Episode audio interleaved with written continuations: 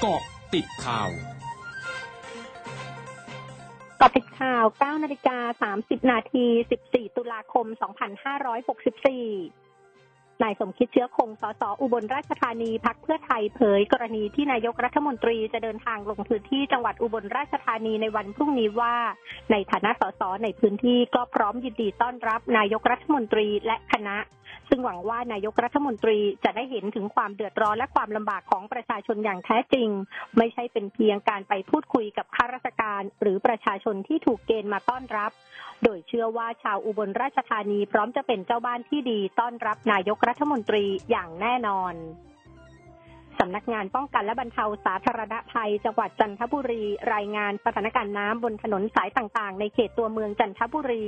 โดยระดับน้ำในหลายพื้นที่เริ่มลดลง และสามารถสัญจรไปมาได้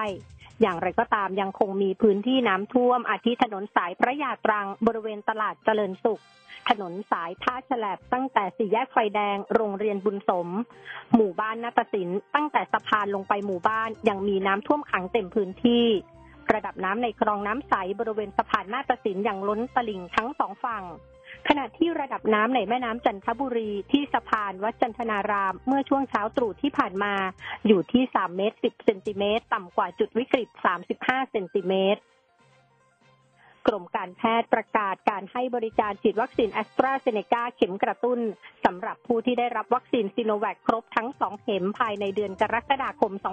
2564 จากโรงพยาบาลนพรัตน์ราชธานีและศูนย์ฉีดเดอะมอลล์บางกะปิ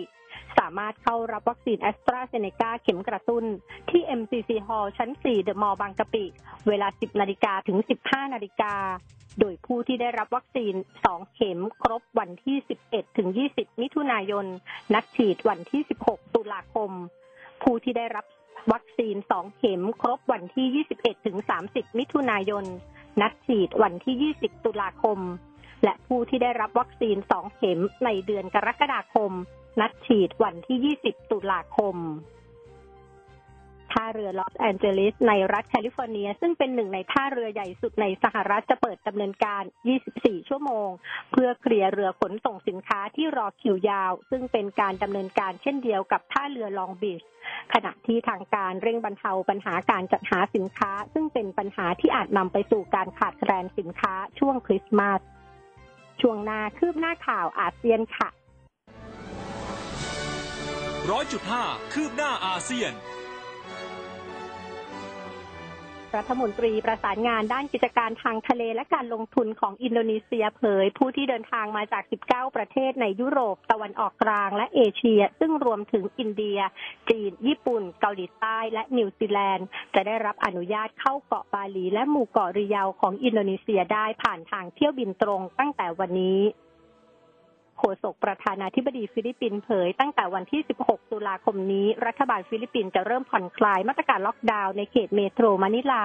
โดยอนุญาตสถานที่ทำการต่างๆ กลับมาเปิดดำเนินการได้ภายใต้ข้อกำหนดในพื้นที่ในร่ม มีจำนวนคนสูงสุดร้อยละ 30 ของความสามารถที่รับได้ทั้งหมด และพื้นที่กลางแจ้งรับได้สูงสุดร้อยละ 50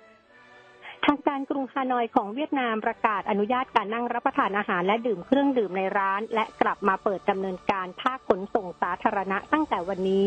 ขณะที่พิพิธภัณฑ์และสวนสาธารณะจะเปิดรับบุคคลและกลุ่มบุคคลที่ไม่เกิน10คน เช่นเดียวกับกลุ่มธุรกิจต่างๆ ที่กลับมาเปิดทำการตามปกติได้